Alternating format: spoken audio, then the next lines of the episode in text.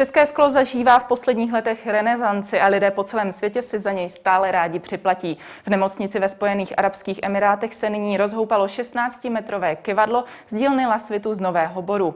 Jak si úspěšná česká firma vede v době koronaviru a nakolik se u nás vrací zájem o řemeslo. Začíná Epicentrum s Markétou Wolfovou. Vítejte.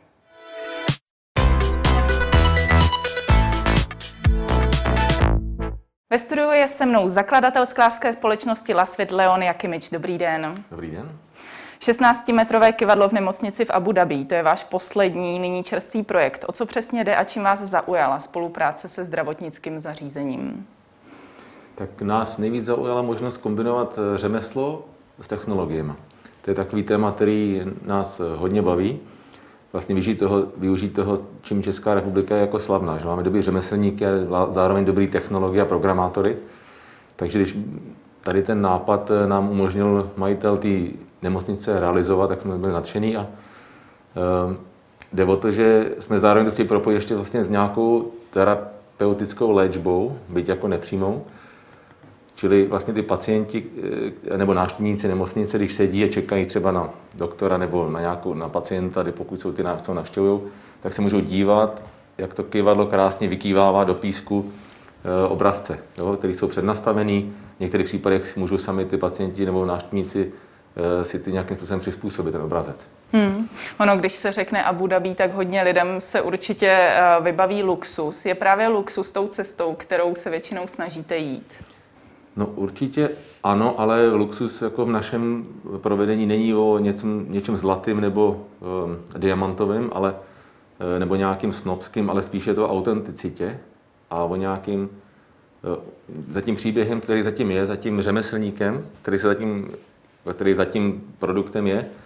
A je to takový luxus, který je smysluplný.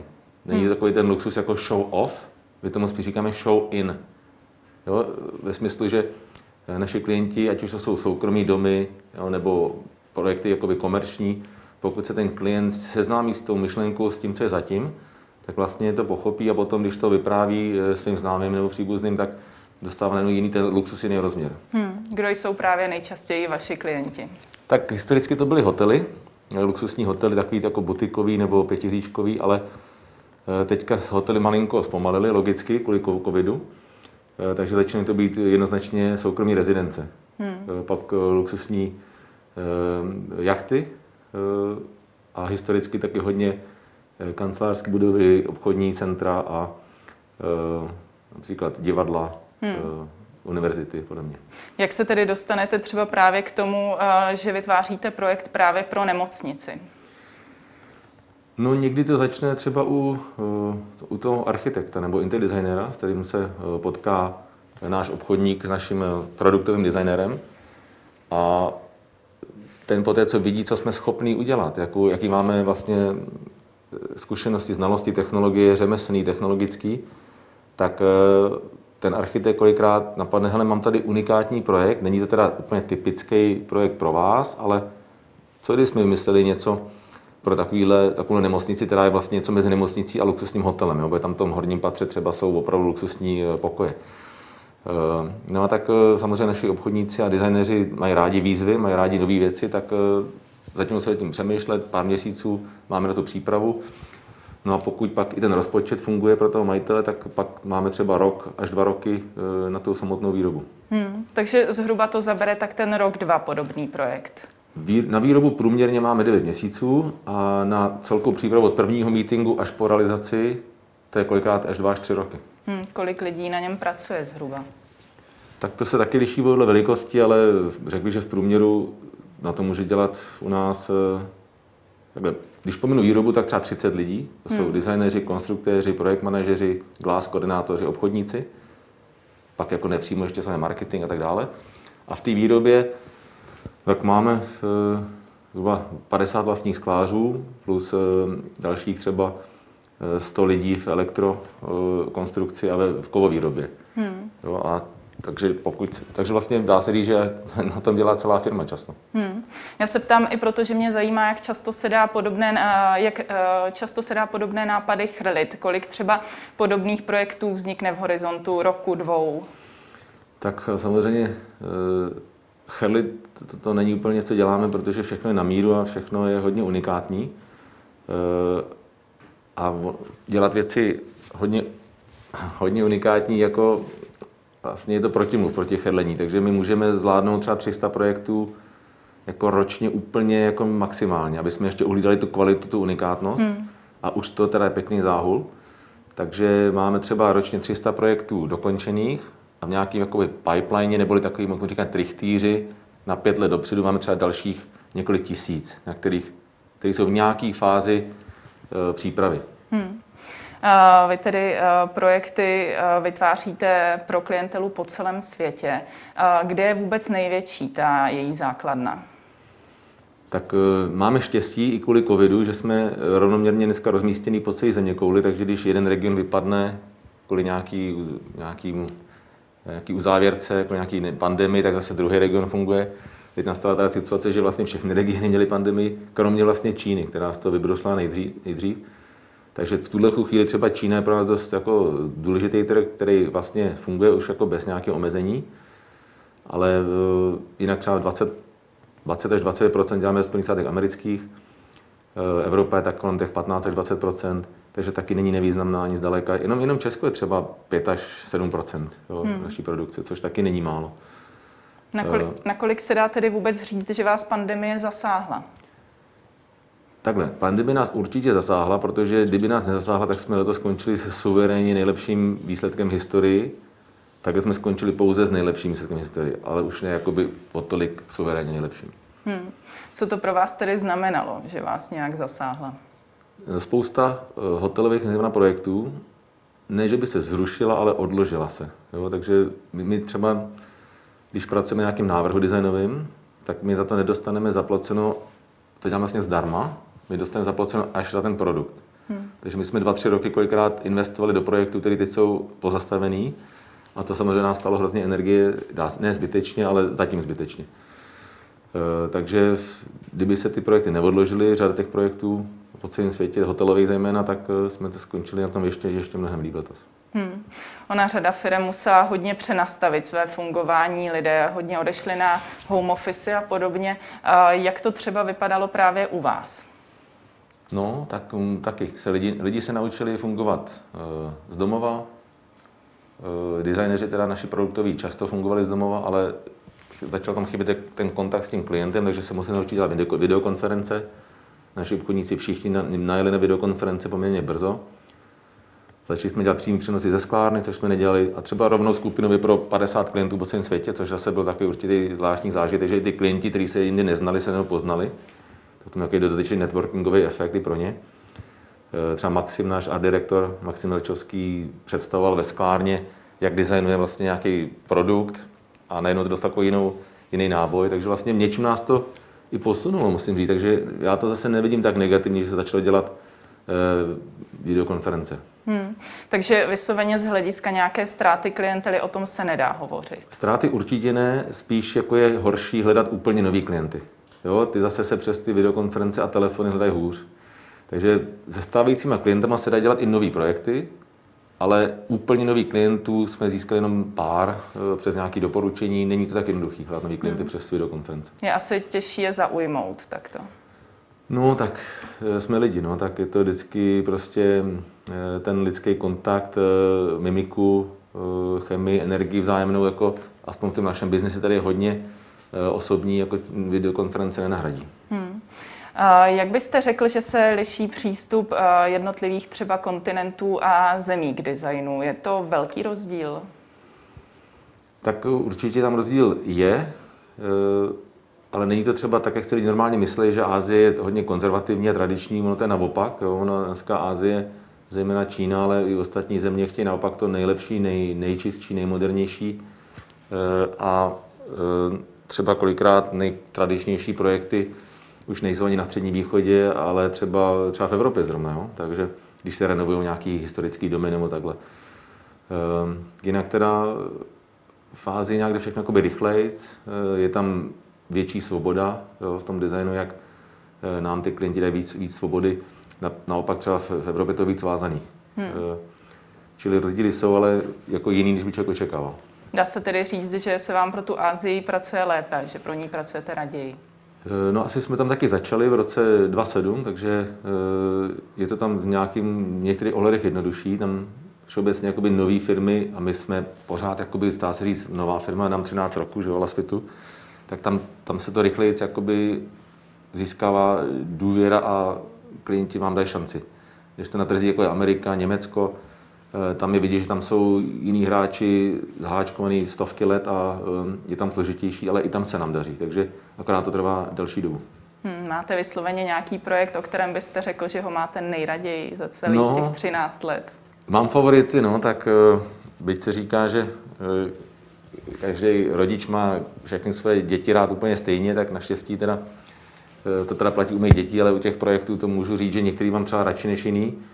Nejradši mám projekty právě, kde je, jsme dostali 100% svobodu a ten developer nám dal natolik důvěru, že skoro jako by nám si nás nechal, nechal poradit i s tím interiérem, aby to dobře ladilo, protože ve finále, pokud člověk udělá krásnou věc do interiéru, který s tím neladí, tak to ne, nefunguje celkově.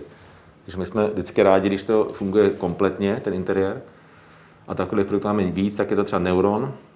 Jo, to je v Bangkoku univerzita, která je známa mozkovou chirurgií a zároveň má jednu budovu, která je, kde sídlí státní filharmonie, e, tajská, a tam se nám povedla skvělá instalace e, ze skleněných takových, te, te, ze skla, která vypadá jako mozkové buňky, neurony, a reaguje na zvuk.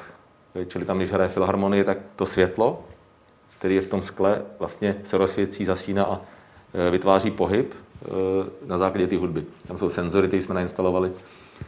A takže takový projekt, to je třeba můj nejbližší projekt vůbec. Peninsula Paříž se mi taky strašně líbí. E, to má zase hodně silný příběh platanových listů, který, který jsme udělali ze skla v lobby přímo jednoho z vlastně nejprestižnějších hotelů v Paříži. Hmm.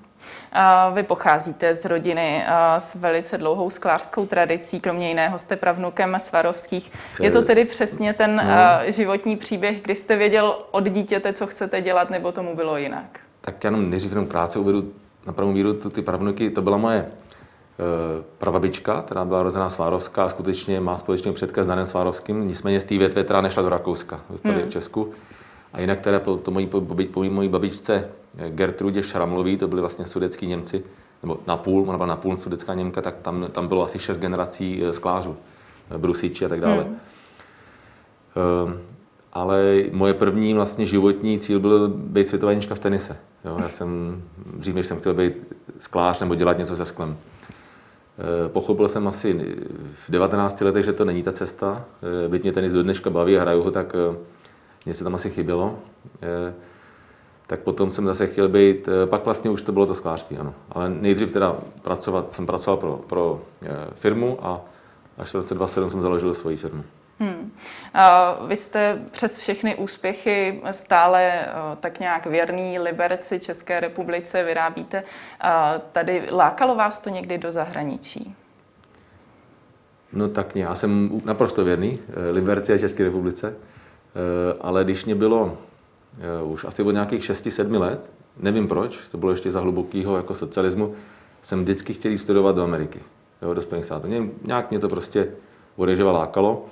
To se mě povedlo díky tenisovému stipendiu, který jsem dostal eh, v roce 99. Eh, a ty čtyři roky, myslím, na studiu v Americe mě obrovsky rozšířili obzor a posunuli. Takže mě to lákalo do zahraničí hrozně moc a i potom, když jsem Eh, šel do Hongkongu, tak jsem byl nadšený. Jo. Ono lítat, navštívit 17 zemí během třech měsíců, což byla moje v roce, eh, eh, v roce vlastně tak do Ameriky jsem v roce 95, takhle, a tohle v roce 90 jsem do Hongkongu. A prvních tři měsíce naštívit 17 zemí byl úžasný. Jenže pak, když člověk lítá 12krát ročně do Singapuru, tak to ztrácí tu romantiku a dneska už bych nejradši nelítal nikam, takže tahle ta covidová situace mi docela vyhovuje, že člověk může být v klidu doma s rodinou a Eh, věnovat se eh, rodině. Hmm. A řekl byste tedy, že jsou stále Češi tou špičkou ve sklářském průmyslu, nebo už se to změnilo? Určitě jsme špičkou. Eh, když se člověk třeba srovná s největší konkurencí, co historicky vždycky bylo Murano že jo, v Benátkách, tak tam jsem byl před rokem a, a půl a tam mě překvapilo, jak málo mladých sklářů tam je, kolik firm zavřelo a vlastně, že i ty produkty, co tam člověk vidí v obchodech, jsou vlastně ve finále z Česka. Eh, ne, ne všechny samozřejmě, ale velká část.